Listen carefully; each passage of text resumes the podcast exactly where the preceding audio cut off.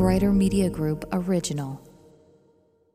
Man, I can't begin to tell you how uh, peaceful it is and what a joy it is to be able to spend some time in the Bible and to understand what it says and to study it. That's uh, something I'm not taking for granted today. That is what the Versed podcast is all about. My name's John. So glad you're here. If it's your first time, it's a daily pursuit to become more perceptive to what the Bible says. Today we're reading a great verse from the book of Proverbs, chapter 13, verses 20 and 21.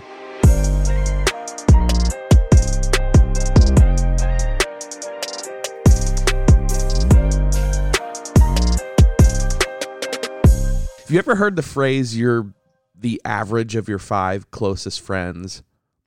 Or maybe another way is, you're known by the company you keep. It's true, right? At least I found it to be. The people that we choose to surround ourselves with have a strong influence on our beliefs and our actions, what we do. Until the day that we die, the people around us and their expectations shape who we are and what we think. And today's passage makes this very point as it calls us to acquire wisdom by walking with the wise. We're in Proverbs today, probably one of the most neglected books in the Bible, but it's a key piece of scripture. Solomon is credited uh, with writing today's verses, at least. He was the son of King David and Bathsheba. He was a king who was wise who represented Israel at the peak of prosperity and peace. Proverbs' strong association with Solomon means that most of its contents were completed roughly before he died, definitely in 931 BC. So that's just a sense of uh, where we're at in the historical timeline. Proverbs accomplishes something no other biblical book does it simply compiles numerous short instructions for living an effective life on earth. Other books articulate profound theological truths. Some are lengthy narratives of triumph and of fa- failure. There's prophetic preaching. Uh, the Proverbs concerns itself completely with instructing people in the path of wisdom. So let's read today. What do you think? Proverbs chapter 13 verses 20 and 21. Whoever walks with the wise becomes wise, but the companion of fools will suffer harm. Disaster pursues sinners, but the righteous are rewarded with good.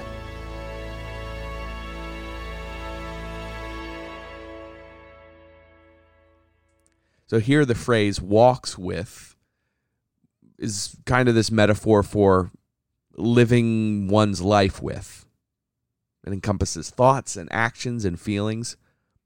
The person who lives in the company of the wise can't help but to grow in wisdom because we'll learn from the experience and the knowledge of their companions. The alternative there to walking with the wise is what? Surrounding ourselves with fools. Proverbs 13:20 warns us that those who do that, who surrounds themselves with fools, will suffer harm. And here, the harm in view is harm to the entire person, to the body, to the soul. Fools put themselves in bad situations. So today, as you think and reflect on that, spend time with wise people. Think about how you can do that. You'll learn from them. Hang out with fools, and their corrupt moral values will rub off on you so that you will suffer harm. You see, fools don't offer correction.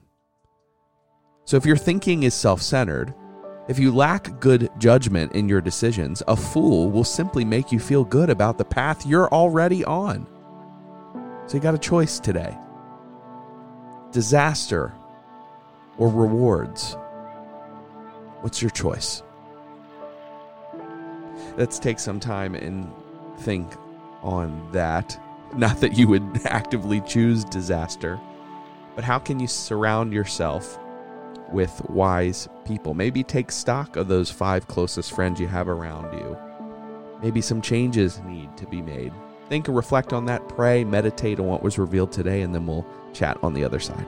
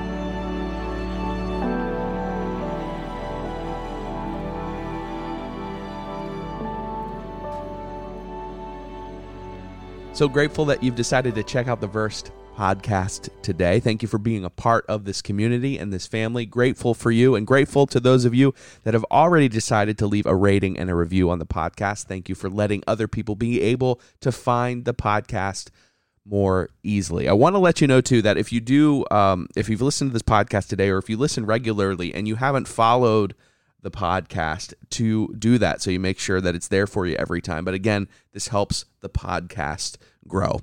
Make sure you check out all the resources that I use to help uh, put these podcasts together, but what I use in my own personal studies. That's linked in the show notes as well uh, as a link to my social media where I would love to connect with each and every one of you. And then you've got a form there as well to submit a verse you might like in a future episode or any questions you have about the Bible or the Christ- or Christianity in general. My plan is to bring on pastors and friends of mine to answer difficult questions and to provide a safe space where maybe that hasn't always existed in time. So that's what this podcast is for. Make sure you check that out. That's in the show notes.